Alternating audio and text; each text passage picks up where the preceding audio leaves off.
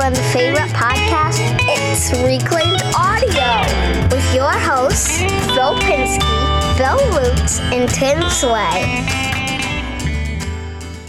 Welcome, everybody, to this week's episode of Reclaimed Audio. This is episode 175. That's a nice round number.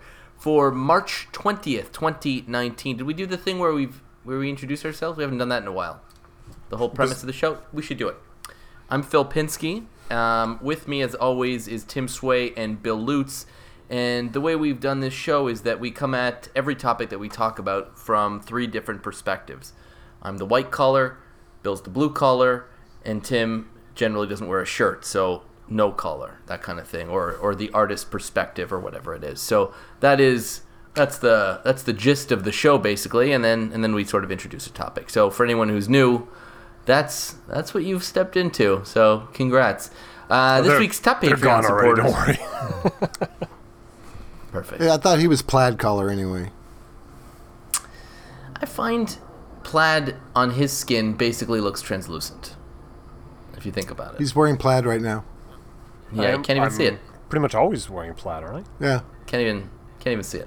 The Emperor has no plaid. That's right. That's very clever, actually. Thank you. This week's top Patreon supporters: Make Build Modify, Scott Turner, The Godfather Jimmy DiResta, Greg Mead, Chad Grossclaws, Shane Bronson, Ryan Ridgely, Jeff Shaw, Infinite Craftsman, LiquidRC.com, Jim Bashirs, Paul Jackman, the boys over at Maybe I've Said Too Much, Creator Nader, Yangi and Pop Pop Makerspace, and Wesley Treat. My best friend. So, what are we working on? Let's go to Bill Lutz. Bill Lutz, what are you working on this week? You know, I'm in the middle of waiting for people to decide on what wallpaper and where they want it. So I can't do anything with the sliding doors yet because I need to hang the runners first, and I can't hang the runner if they're going to have wallpaper there. So it's kind of like I ain't doing a whole lot. So I was noticing while we were sitting here and I'm looking around my garage, it's quite messy. And I believe what I'm going to be working on is cleaning out my garage. And I also am going to... So I have a little bit of sad news to go with what I'm working on. I posted that we had lost our dragon Ziggy, sadly. Oh. Yeah, I saw that. I'm sorry to hear that. Yeah. Which one is that one? That was you. Ziggy Pinsky. I died? Yeah. That seems really mean and probably not a coincidence. What happened? No, she got sick, and we think it was a possible tumor, like a stomach tumor. And because they're so new to being domesticated to the U.S., there's not a lot of information about it. But basically a couple of blood samples showed she had a high blood sugar, and the only reason why she would have high blood sugar is for a stomach tumor. That's what they know so far. So instead of continuing to try and figure it out, we were just like, you know what? It's time. So just flush it. Yeah. Flush it. No, actually, what's kind of cool is the pet hospital that we go to is one of the few in the Northern Bay Area that does exotics of any kind. So while we were there, was actually a gal from San Francisco with, I'm not kidding you, a 100-pound pig doing a normal checkup. They've done alligators, chickens, dogs, cats. So after he was going to let Ziggy go, he was going to also do a little bit of post-mortem exploratory and try and learn what he could. Oh, nice. Yeah, and I was... So Ziggy donated his body to science. Her body, and yes. Her body, yeah. And then the remains will also... Because she's so tiny, we were able to pick out a very tiny little urn, and we will have her remains after that part is done. So I was thinking about this. Ziggy has actually met more famous makers than most people. And I can start with a real quick list. I'm just thinking off the top of my head. April Wilkerson, Laura Kampf, Father Thomas Bailey, Izzy Swan, Jesse Wetta, Justin Sparks. I mean, there's so many makers who have actually petted her, held her, and given her love, and they loved her to death. The Jackmans, both Paul and his wife. So she, in her short time, was loved and gave love. So I'm good with that. But anyway... To say what I'm going to make now, we're going to take the habitat that was for both of them. And Casey's like, you know, I want something different, so I'm going to redo it more suitable for just Lou, and create a place to put that in the living room and downsize it a little bit because it doesn't need to be as big as it is, and that'll be a new project. So anyway, not working on much. Yeah, that happened over the weekend. So anyway, not to be completely down because what an amazing, loving pet.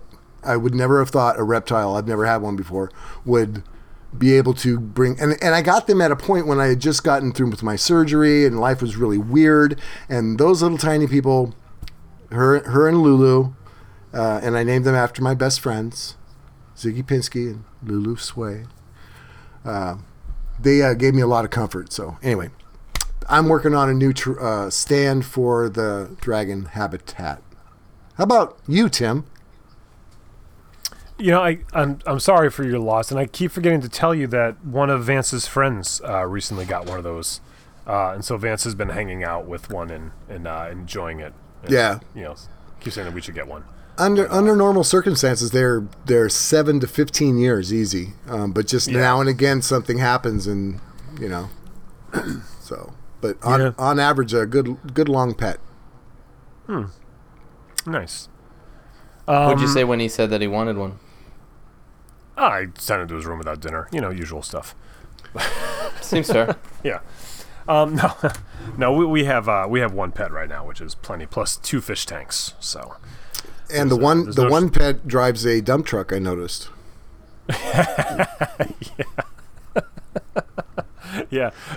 So we have a guinea pig, and Vance has a remote control car. It's like one of the nice ones, you know, with the expensive batteries. You know, it's like a starter kit to kind of get into those fast ones that you race outside or whatever.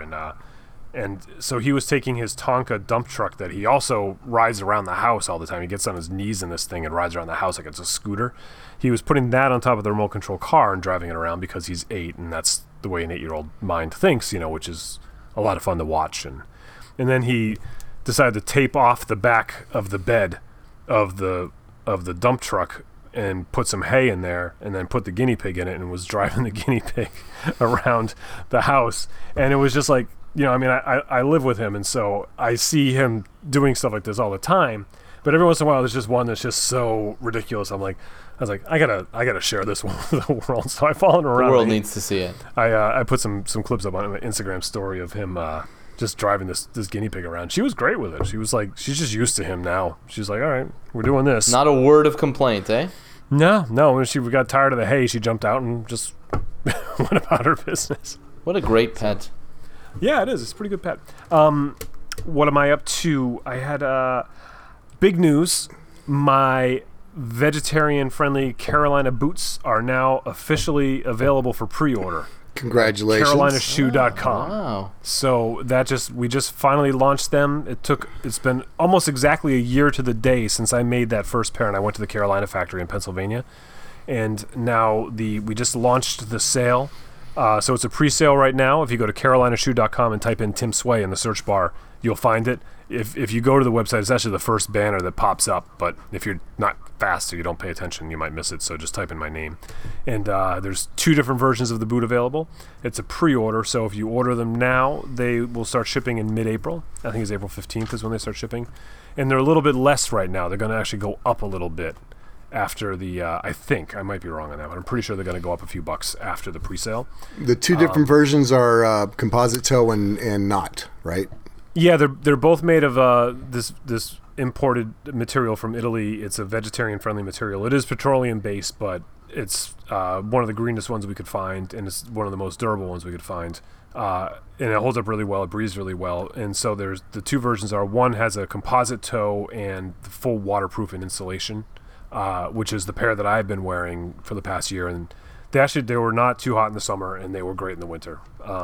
And then the other pair is just a stripped-down version, so they're a little less money. There's no toe and there's no insulation. It's more like a dress boot, you know. If you don't need all that stuff. If you're working in a climate-controlled area, you know, and you're not stepping in puddles. But they're out there. I'm super excited about it, and I hope they sell at least enough to where Carolina doesn't hate me for forcing them or encouraging them to do this, you know. And again, I don't make any money off this. Like, this is just like that's been a dream of mine for a long time to have, you know, to just not have leather in my life and to find a quality work boot. And I've had other work boots and shoes made out of fake leathers in the past, and they've all frankly sucked. They're all been imported and they've fallen apart at the seams. And so, you know, when I had this opportunity and I was able to get to the right people to make this happen, you know, and make sure the boots are good. And like, I just want other people like me to have this opportunity. And you don't have to be a vegetarian either. They're just damn good boots. Like, they're holding up better than my last leather pair. They breathe better. They're warmer. They're cooler. They're just really good boots. And it's like, I feel like it's the first time that anything like this has ever been made this well. And that's why my name's on it. I'm not making money on it. I'm just proudly supporting this product because they're really good. And I wouldn't put my name on it if they weren't, you know. That's why you're on this podcast, right? Yeah, that's why. Yeah, that's why. Because it's so for profit. Yeah, I might have to get a pair because they do.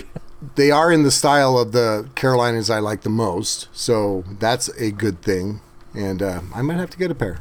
And I've noticed a lot of people have been waiting for this to happen. So I think Carolina's going to be happy with the turnout. I hope so. Unfortunately, the way that they had to do this first run for all sorts of complicated reasons, they're doing men's sizes 8 through 14. So there's no women's sizes unless, you know, a woman with a larger foot, which is kind of a bummer because I know there's a lot of women interested. But if this, you know, if they see the potential for this to be a product, then they will, you know, extend the line.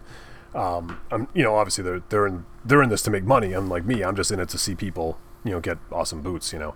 But so hopefully it'll all work. And then the other thing is, like, it is tough international shipping. You know, some people are overseas, and there's been some problems with that because it's so expensive. But again, it's like there's only so much we can do. This is it's kind of a local thing, really, like made in America. Well, you're actually lucky that it's not leather because it makes it easier to export and import. Leather has to have special certifications and stuff. Right? Yeah, because it's animal byproducts. They got to check it for fleas and. Exactly for fleas. Yeah, fleas, but it's been a really super interesting experience. I'm super I'm proud of it. You know, you should be. It's really cool. It's really cool, dude. And I do encourage everybody to get a pair. They're like the way because they're designed for me, right? I mean, which is like crazy. You know, like so I didn't need like a big work sole. You know, like you would like climbing telephone poles or anything. They have like this really comfortable sole. So for guys like me that spend a lot of time on their feet. In situations where if you're going to drop something on your toes, it's going to hurt, you know, like these are the boots for you. If you're going to be like climbing telephone poles for a living, they're probably not the right boots. You need something different. But that's why they made that lighter pair too, for just everything else. If you just want to wear them, it's like an excellent shop boot. Exactly, it's a workshop boot.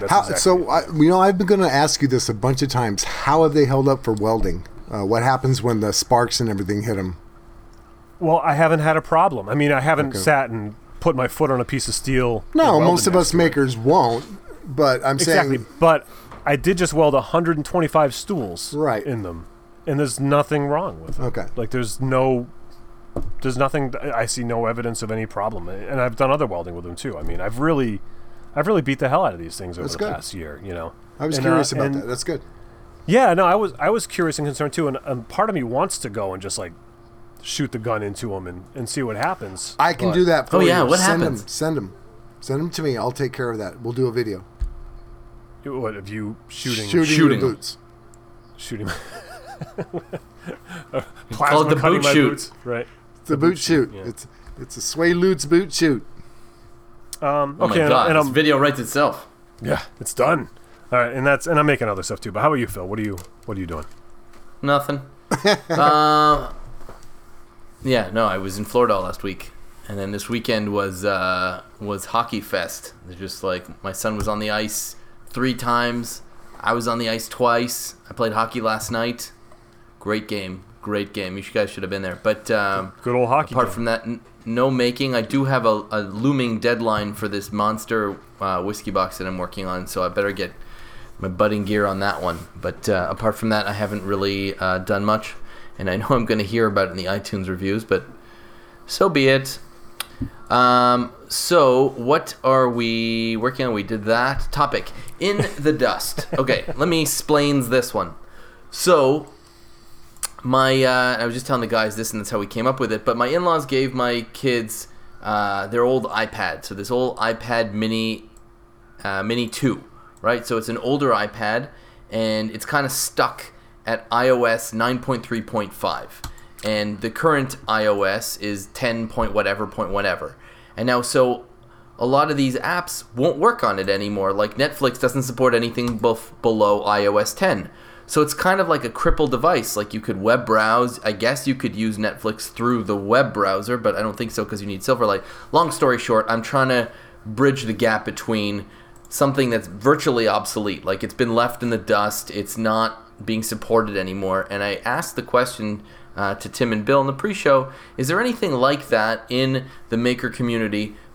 Two ways. One, I guess from a tool perspective, like if you don't keep up, do you get left in the dust? And two, just from a informational keeping up with what's going on in the community, can you be left in the dust? And I feel like we kind of felt there was enough meat on the bone to have a conversation for the next 22 minutes about that.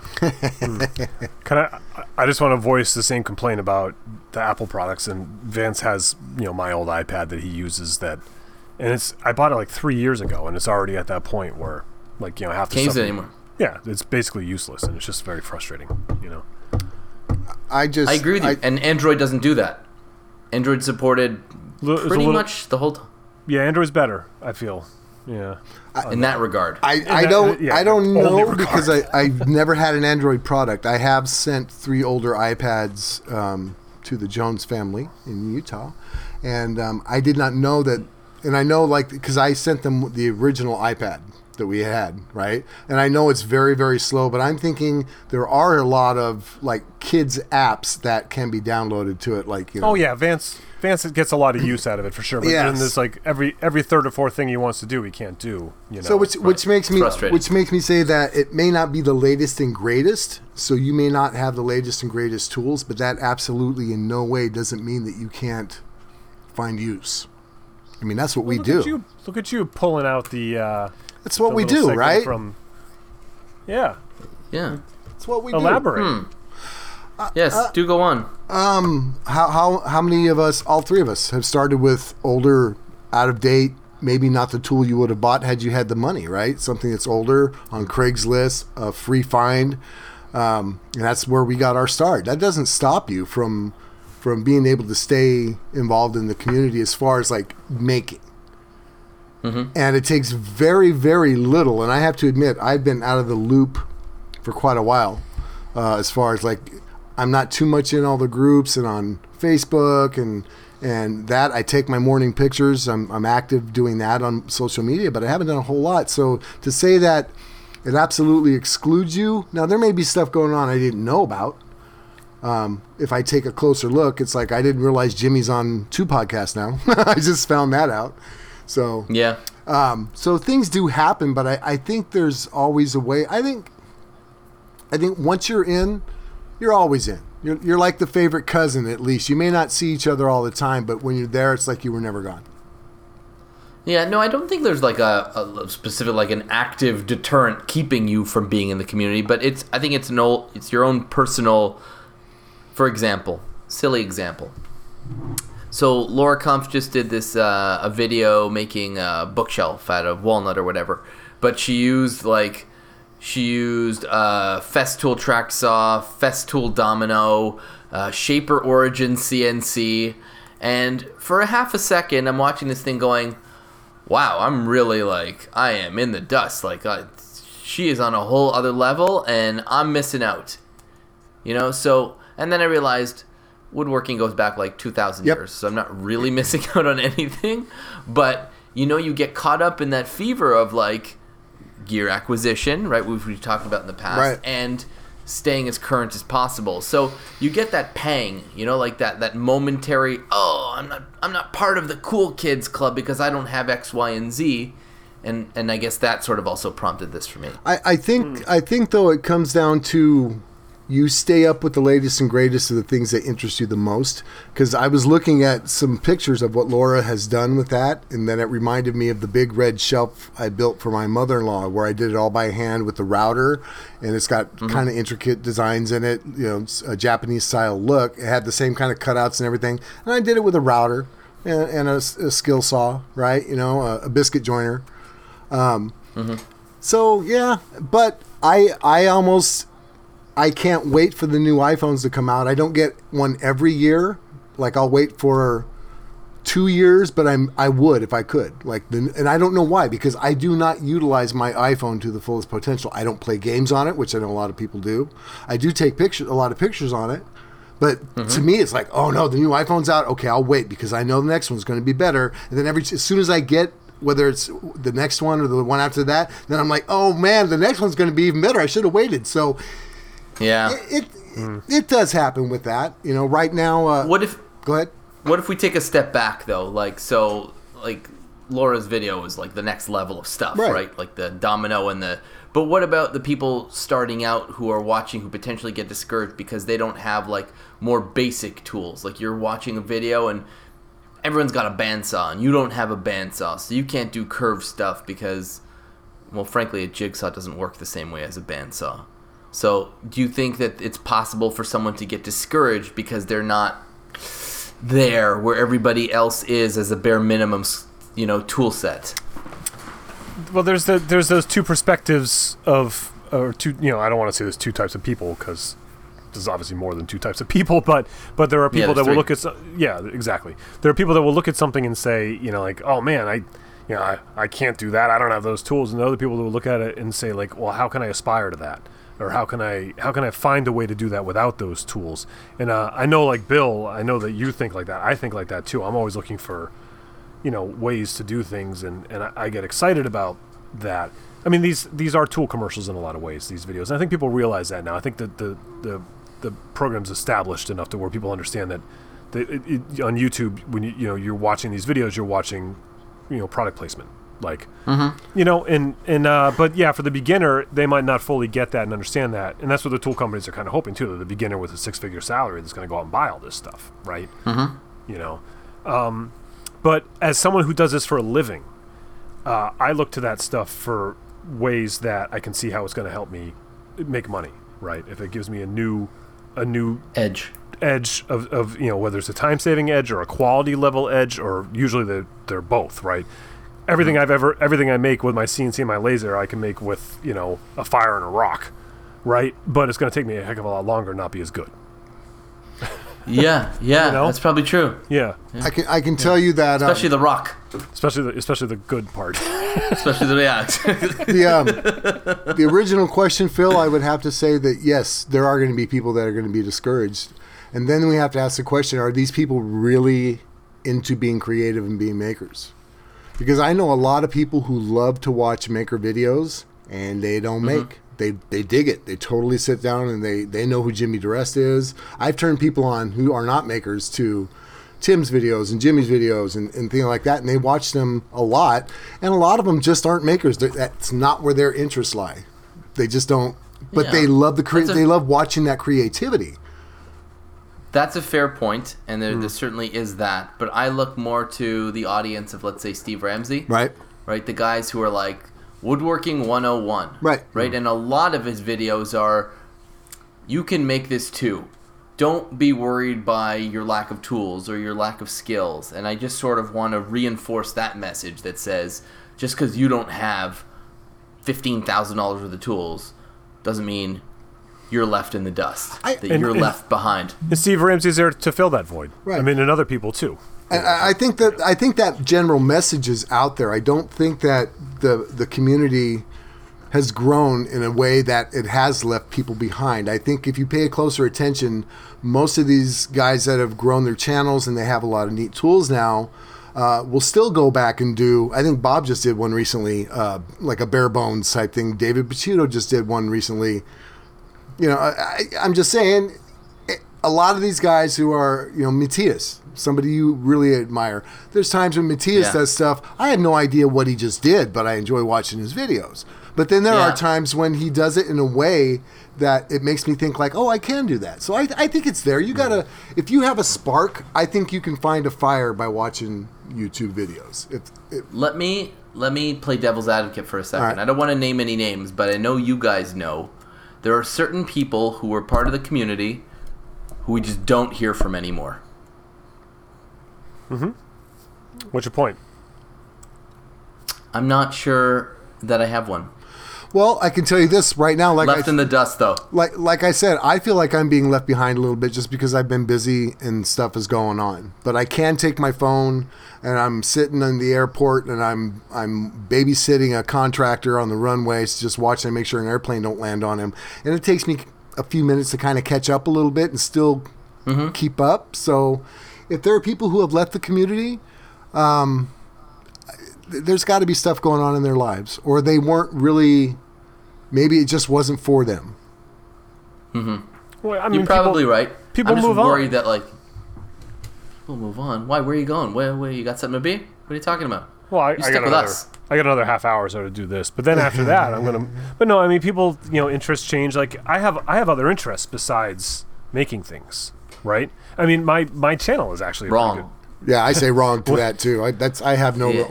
Okay, you're right. I do have an interest in shooting now. So destroying things and then making things are my two favorite things to do. He's basically playing God. Yeah. Basically, yeah. So, but I mean, guitars and music and whatnot has been this big part of my life, and my channel's actually morphed that way because that's my interests are leaning back towards that right now, and that's what I want to make. And to everyone's chagrin, that's what they're stuck listening to Bill and I talk about. You know, falling into this whole world of guitars and music as well. And so, that's just change. Change happens. And so, it doesn't mean that other people are necessarily getting left in the dust. It's just as we change, we might splinter off into other groups and other things. I just wonder if maybe we're failing these people some way, somehow. I don't think so. I really don't. And if that is the case, I would say that there's probably enough people around them to reach out, right? But if I really believe that if somebody is distanced themselves from the maker community or being creative or just making in general, it's because I like to believe that they've got other priorities that have come up. I hope so. I think about that as I kind of plan videos and a lot of my videos I've been doing lately have been laser and CNC driven because that's what I'm into. And I think I should probably do something that's not one of those and then I just everything I want to do. I'm I can do if I did that on the laser, then I could, or if I did that on this, because that's what I'm into right now. And I want to learn that, and I'm fascinated by it. So for me to do something that doesn't that. Just for the sake of making the video, I don't know if I see the point in that because I don't do it for a living either. The video part, I mean, right? I do it for me. And I do, make a moderate income off of it that helps. But I do have with guitars and whatnot. I have a video coming out pretty soon where I'm going to do that. It's a plan because it makes sense for me, and I think my audience, will like it too. But I had to jump into this stuff because I was teaching Vance how to make, and everything I was doing until 3 years ago was the same woodworking they were doing 100 years ago. Same machine, same practices, and I was not using this stuff, and I didn't care about personally being left in the dust, and I have a thought on that later, but I didn't want to keep my son back in the dust with me. If he's really serious about this stuff, I was I need to learn this language so I can teach it to him. And then I just got hooked on it. I fell in love with it. So it occurs to me that that I kind of left myself in the dust. It's been a long time. I mean, to Bill's point, life did kind of get in the way a little bit. I had to take my work got a lot more serious.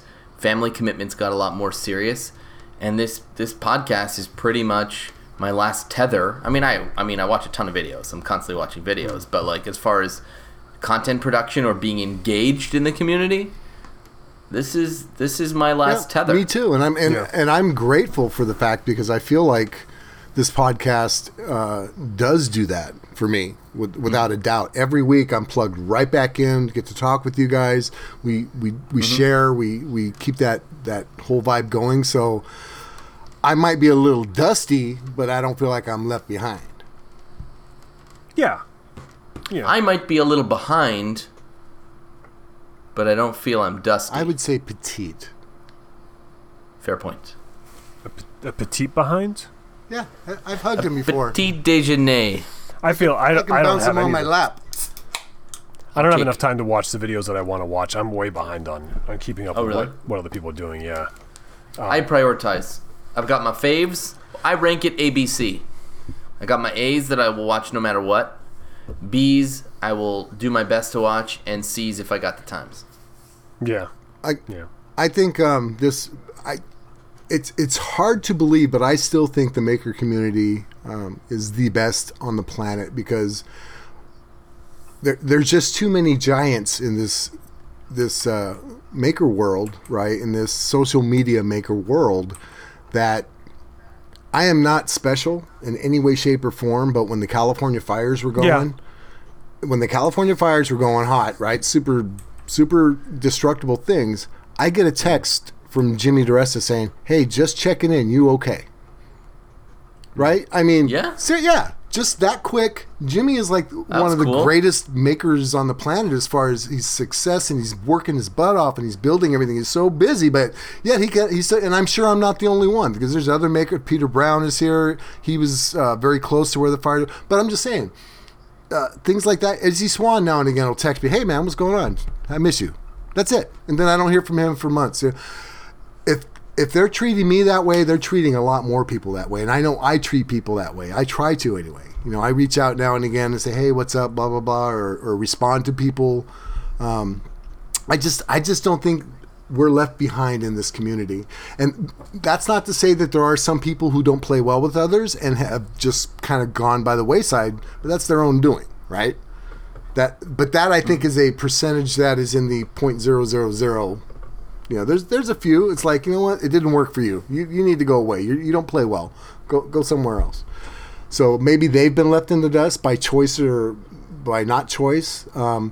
Choice or circumstance. And I also know a lot of people that need to step away from being social on social media. Casey's like that. She never downloads like the Facebook app. She stays away from Facebook, then she'll sign into it online, right, without the app. Mm-hmm.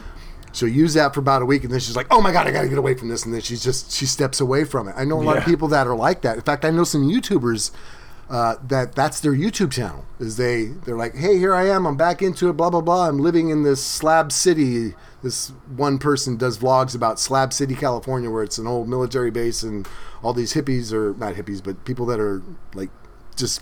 I don't know. It's like a Burning Man type deal. But anyway, she's like, "I had to step away from social media for a couple of months, but I'm back now and do my thing." Then you get your tank full, and it gets over full, and you get too much, and you step away. You don't hear from them again for a couple of months. You know what I mean? So that's just a cycle that some people go through, where they just can't deal with.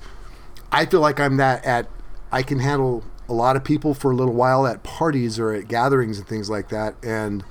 Then I got to go away because I can absorb so much, but once I'm full, I've got to stand back. And I'm kind of at a stand back point right now where I can't handle being responsible for doing some of the stuff I'm doing now. Work is kind of busy and weird, and stay totally active and engaged in the social media. I feel like I'm at that point where I'm backed off a little bit. We are stretching ourselves very thin. Not us specifically. I mean, we, like the royal we. Yeah. Find society. We are stretched very thin. Well, there's between everywhere we're supposed to be engaged to keep our attention in all of these different places, between work and friends and family and social media and hobbies. You know what I mean? Like, I just feel like there's not enough of us focused, like enough of ourselves focused in areas.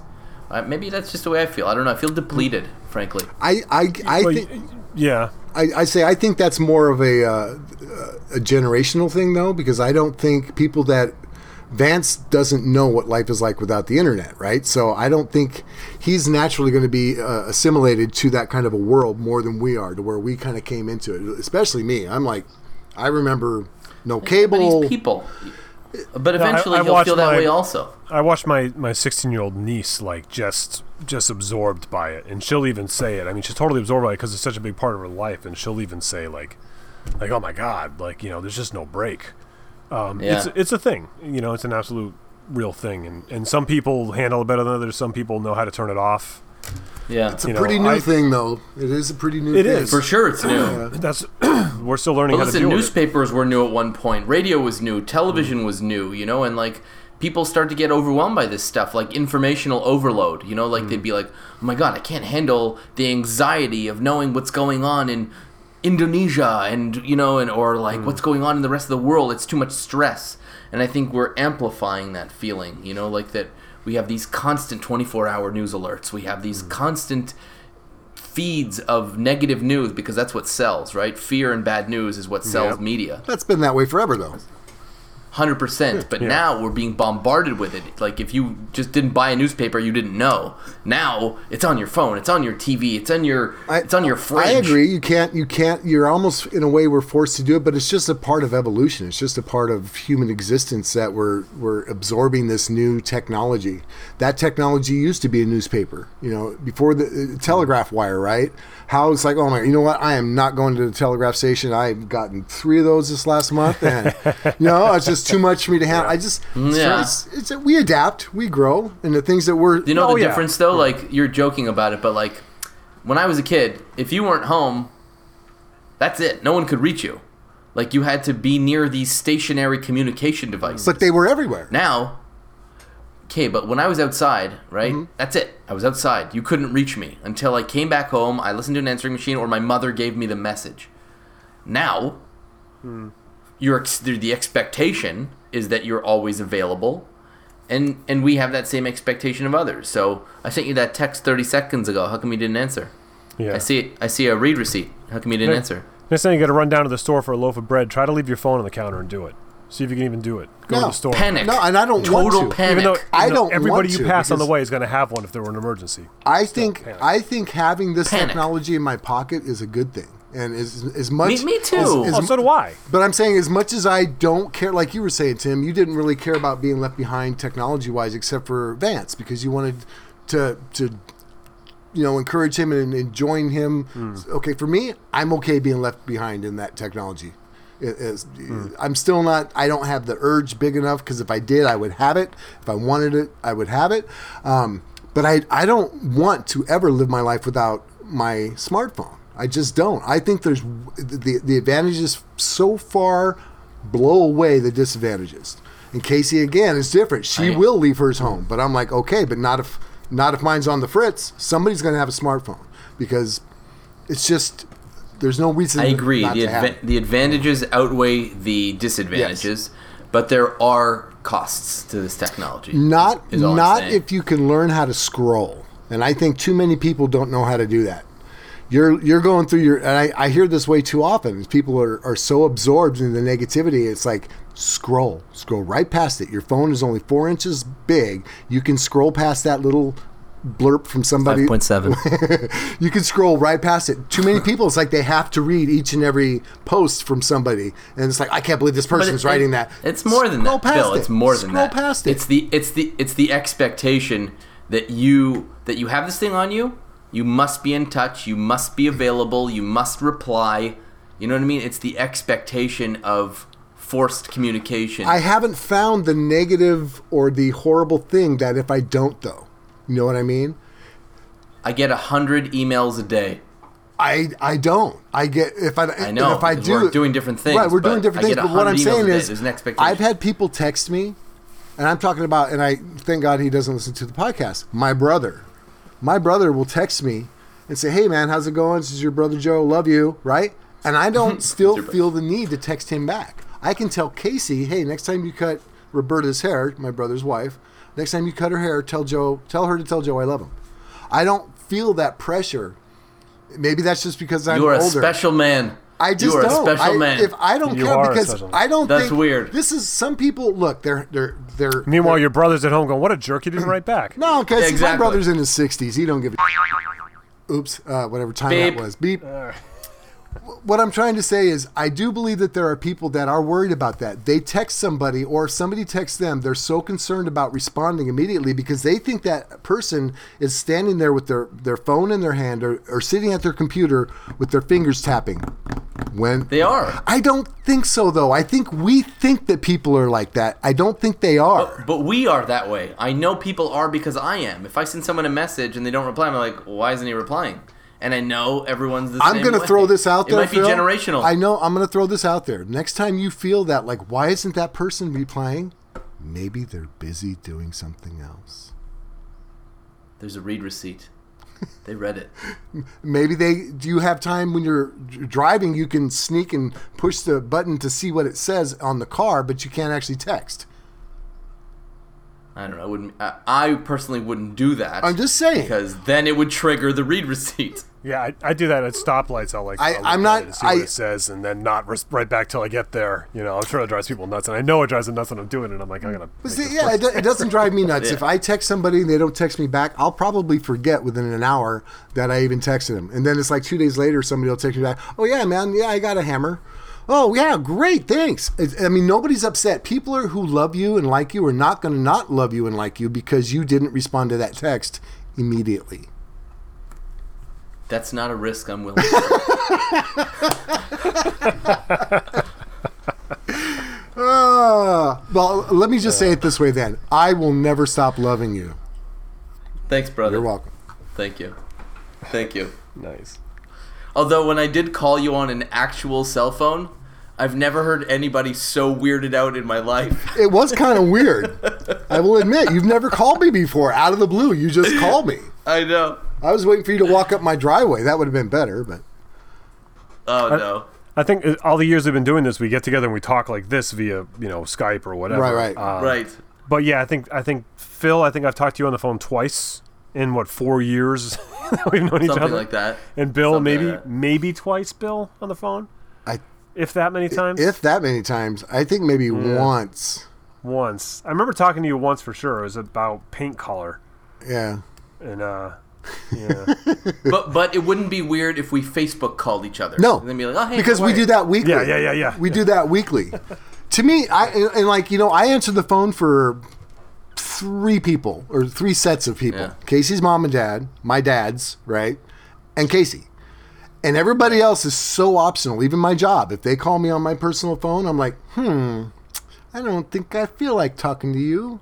I don't have to because you're not paying me right now. And I feel that way about most people. It's like if you call my phone, I'm gonna let it. So yeah. And then Phil Pinsky calls me, of course. Immediately I answer. It was weird, but I did it. He was like, hello? Did you butt dial me? Did you mean to call me? Yeah, man. I'm in the middle of Florida in a Kia Soul, and I thought of you. Okay, so here, check this out. This just happened to me last week.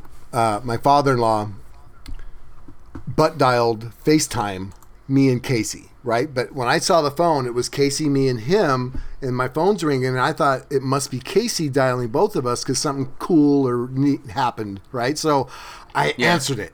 No, and it was just him. He's like, oh, hi, Billy, I must have butt-dialed you. Oh, no, now I have to have a conversation with my father-in-law. Oh, that's awful. Without having rehearsed it, but it went pretty well. Right. It actually lasted longer than I thought it was. It wasn't as painful as I thought it could be, but it did happen. And I was literally sweating like, oh, no, this was unintentional, and I have to speak to him. He seems like a very pleasant man. I don't know why you feel that way. He's the most amazing guy in the world. And then we got into talking about how proud both of us are of his daughter, who's a business owner and has gone through this really hard move. Oh, yeah. He started crying. I started crying. It was a wonderful thing, but I still had that thing like panic, Right. Yeah. Anyway. I hear you. No, definitely. Yeah. Anyways, I think we can leave that topic in the dust. Boom! Nailed it. Yep. iTunes review. I think we only got 2 Americanos. So if you want to... There's a whole bunch of them here. Is there? Oh, we didn't read them all last time? No, because, we definitely did not read Definitely Not Connor because you promised him. Yeah, you have to actually read that one, Phil. Yeah, okay. And that's where we left off. So I'm going to make you read that. I think last week's... the one review about me was so... Amazing. Yeah, we just read the one last week. Yeah. I think it left everybody, including our listeners, just flabbergasted. So, it's okay. Yeah, I know I was. I'm not sure what flabbergasted means. Where was that? Right above. What's the guy's name? Definitely Not Connor, March 6th. Oh, yeah, okay. Yep. All right, okay. So Definitely Not Connor. Probably is Connor, though. Is this free advertising? Shameless plug. Go check out made_by_Connor on Instagram. Promise. I'll join your Patreon if I hear this next week. So, I mean, did we ruin the offer? Well, see, it's not next week. It's the week after next week. I think he has a technicality to get out of it now because we were a week. No. Listen, you guys are thinking about this all wrong. In my world, we took twice as long to read it, so he should join Patreon for twice as much as he was going to. Or we could read it twice, so he has to join twice. Or that. Definitely not Connor. Is this free advertising? Shameless plug. Go check out made_by_Connor, CONNOR on Instagram. Promise I'll join your Patreon if I hear this next week. Now you have to do it, buddy. Okay. Nice. So then there's a big long one then. Yeah, the other Mike in Wisconsin. I'll read this one. Great podcast with Doppelganger Dilemma by the other Mike in Wisconsin. So, lately I've been crushing YouTube to learn how to repair areas of our 1920s bungalow and try some useless but fun projects. This leads me to I Like to Make Stuff with Bob, then the Making a Podcast, and then Jimmy and David's content. I already knew of Jimmy, but not the other guys. Last week, my kids and I drove 8 hours to my hometown to see family. Since I am such an attentive parent, my kids spent the trip watching movies and headphones so I could binge podcasts. Then about midway through the trip, I was caught up on making it and Reclaiming Audio, well, it's Reclaimed Audio, but I'll let the typo slide, was recommended. Who are those Reclaiming Audio fellas? When you are driving and only see snow on farm fields for hours, anything new can add to the experience. I loved the podcast and spent the next 4 hours crushing it, but I still have a real dilemma. Since I don't have a clue what any of you guys look like, I assigned them famous doppelgangers based on their voices. So Phil is David Picciotto from Make Something, so that's who they decided you want. That's my level of fame, because look at the two of you guys. Ooh. Bill is Albert Brooks, and Tim is Ray Romano, which I've heard before several times. So Bill wins, because Albert Brooks is way more famous than the other two guys. But Ray Romano is... Albert Brooks. That makes sense, too, because I don't know who Albert Brooks is. Really? No. He was been voices on The Simpsons forever, but he's like I think he's Mel Brooks' brother. Oh, is it? I know who Mel Brooks is. Mel Brooks? Probably. I think he's Mel Brooks' brother, and he's been in a ton of his movies, and he's been on he's been on a whole bunch of movies. I never made that connection that they're both last name Brooks. Yeah. All right, hey, you look that up. I'll finish reading this. I just, when you're done, I just figured out how to actually pull up iTunes and have the reviews in the most recent order, so I can read some. Okay. To finish this one, my dilemma is not to listen again, but continue with the false facade or burst the bubble and find the guys on YouTube. I will leave it up to Phil, Bill, and Tim, the other Mike in Wisconsin. So he doesn't know whether he should just continue to listen to us and not know what we look like, or if he should go find us. And that's tricky because... generally speaking, you're better off not knowing what the person looks like because what you imagine is always going to be better than reality. I say my address is on Facebook. You can come visit me anytime, brother. Frankly, I think we're better looking than all three of those doppelgangers, so I'm not worried if he looks us up. Yeah. I mean, Albert Brooks is like 120 years old, right? Well, I am the oldest. But I'm saying... yeah. I think you're better looking than Ray Romano. Well, thank you. I don't know.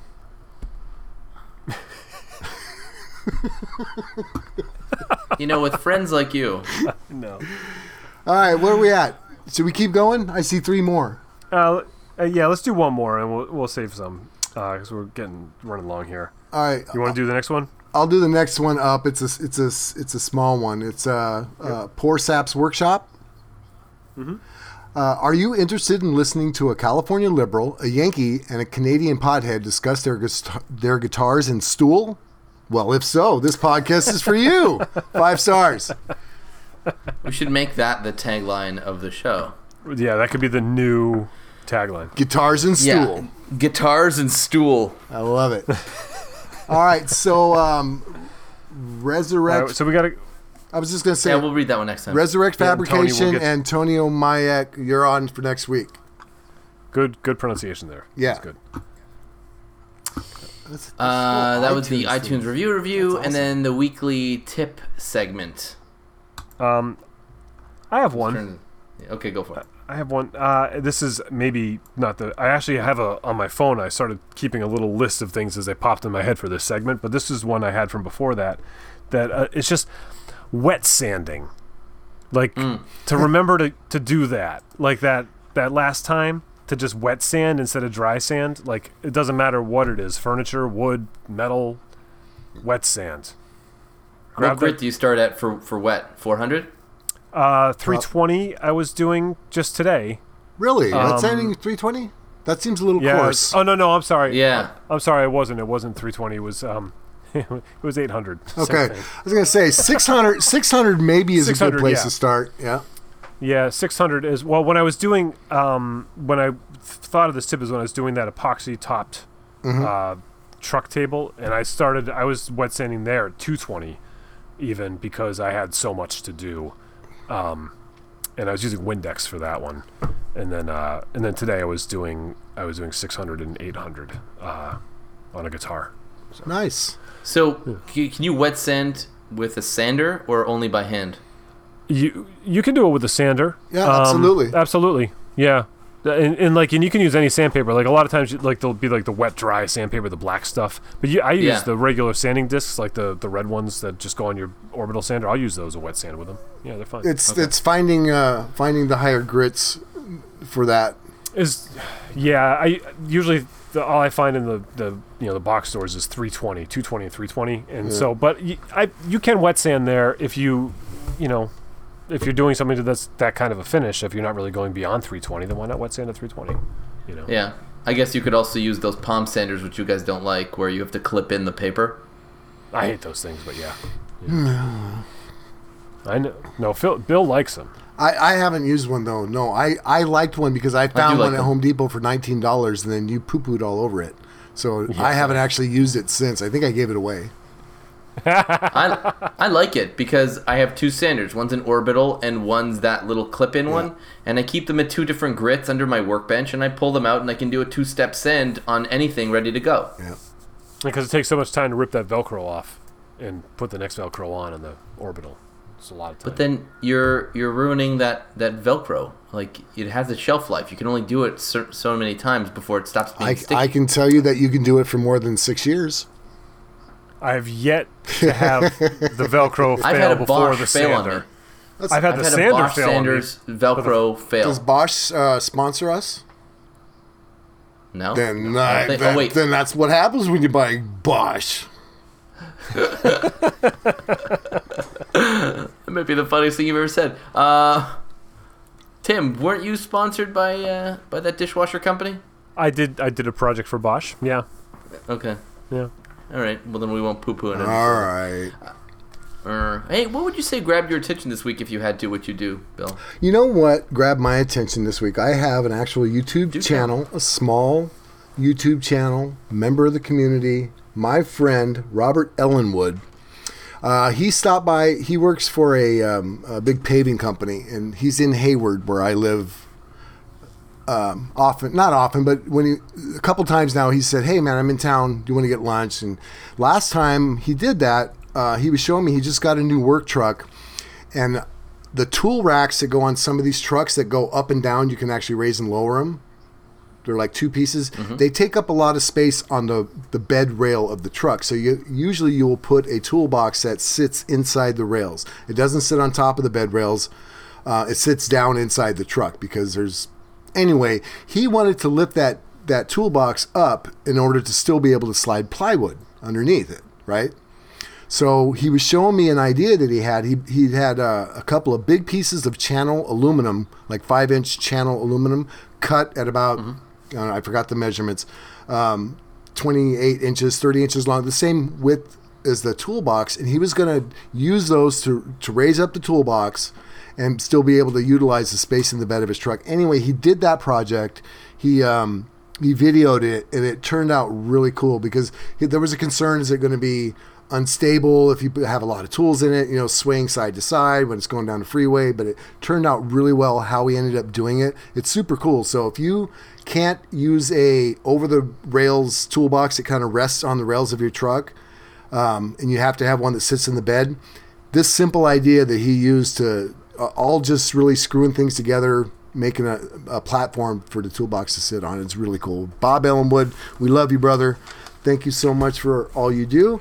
And that's what caught my attention. I watched his video. I went, I'll be doggone. That worked out really well. Oh, super cool. All right.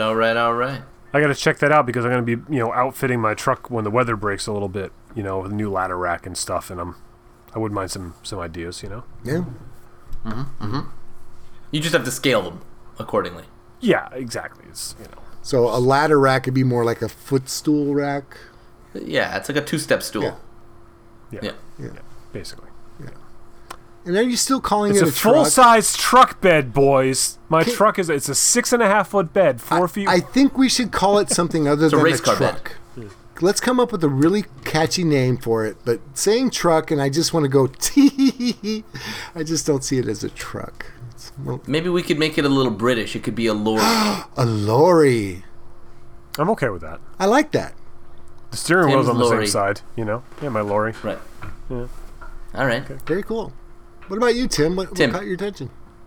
There is a word for it. They're called key trucks, and it's a class, KEI, and that's a class of vehicle to make key cars and key trucks, and it's like a Japanese law or whatever. The like you would say, an SUV or sedan. It's a key. Mm-hmm. Earlier in the podcast, you were talking about some people aren't left behind; they move on.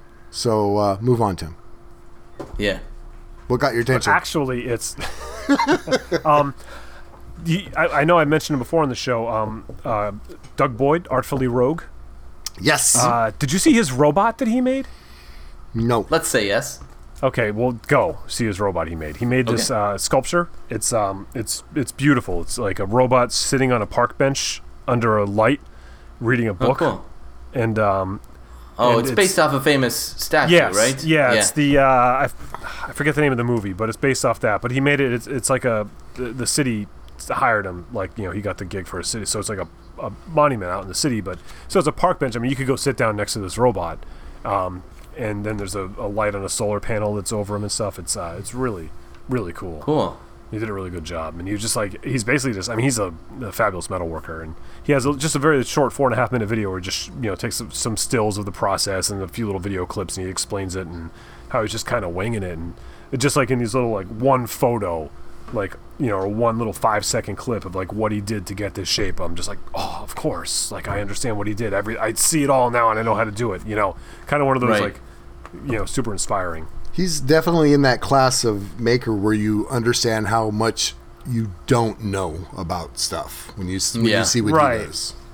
Well, it's the thing that really caught my eye was that the legs they're tapered, right? Almost like a Morse taper, on the shape of this robot.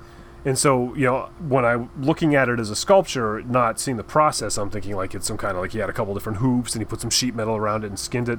And really what he did is he had a solid pipe and he cut slots in one end and squeezed it down and then welded it back together. Way easier, Oh, yeah, way. Yeah. You'll be welding soon. No, but I agree that... what Bill said, the more you see, the more you know you don't know, and I think it's important to stay humble, and that's sort of I don't know. Listen, I'm guilty of it all the time also. I watch a ton of these videos, and I think, I know everything, but then, you watch videos, and you're like, I really don't know anything. There is a ton to learn. Yep. Which is, I guess, what keeps me so engaged and why I like it so much. I guess if I ever did get to the end of the planet and fell off, I probably would lose all interest. Then you have... you guys said how depressing it was when I said about my whole life thing. I was I wanted to get off stage and go, that could have been better. And you were oh my God, what a depressing way to live life. You just said the same thing, but just in a different way. It's always for more, always looking for more, Well, I'm saying I always want to learn. I'm not going to ever get off the stage and say that could have. I'm still proud of my achievements. I can look at something I've done and go, oh wow, this is the best I could do now. Of course I could do better next time, but it's okay to be proud of myself today. You're just such a Debbie Downer. You're get off the stage. That was awful. Potato. That's not what I said. Yeah, that's what you said. There's an absolute opposite to what we're saying, too. And Spags, my best friend, just... he's my best friend. Yeah, Mark Spagnuolo, just he's making some beautiful coffee. I don't know what the heck he's making. But he posts, even he screws up. And he showed how he screwed up on this one mortise or a tenon or something. So, I'll fix it with a domino. And I'm just okay. So even the great ones are actually not immortal. Yet. Okay, you didn't ask me, but I'm going to volunteer it anyway. What got my attention this week?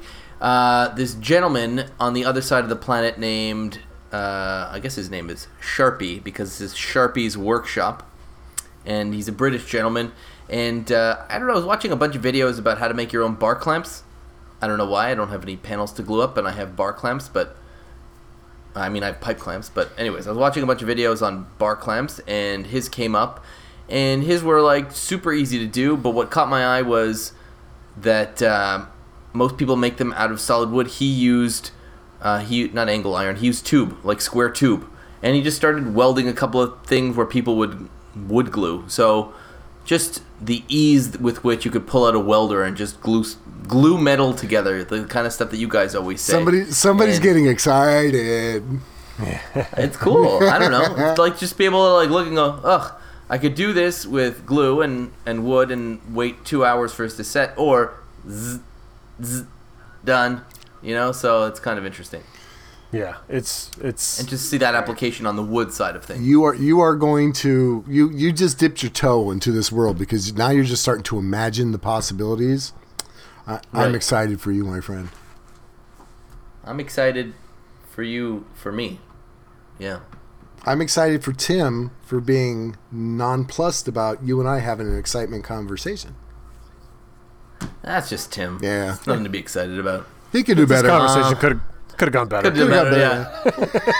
could have found another, like the 13th note or whatever. Topic idea. Could have been better. Write it down. Could have been better. Oh, I definitely write that down. That is a good one. 3 weeks out. Yeah. Whoa, look at us. Ooh, look at us. Like professionals. Whoa. Professionales. Hey, our channels on Instagram, Twitter, and YouTube, I'm Phil Pinsky. Check out ironandsoul.com, williamlutz.com, timsway.net, newperspectivesmusic.com. Contact us for show topics, suggestions, feedback, all that good stuff. We love hearing from you guys. Hit us up on Twitter at Reclaimed Audio or by email, info@ReclaimedAudioPodcast.com. Leave us those iTunes reviews. We do read them. And we will hold you accountable for promises made on those iTunes reviews. You can go right to ReclaimedAudioPodcast.com, click a button, and your iTunes will get open, and you can leave a review. We made it super easy for you guys. And Patreon.com/ReclaimedAudio, the best way to, to help us stay on the air. And per some internal conversations, we are going to be revamping that Patreon page. So look out for that in the coming weeks or months, depending on how motivated we are to actually do that. So, I think this was a fun one. Have a great week, and thanks for listening, guys. Bye, everybody. Be good. No, don't.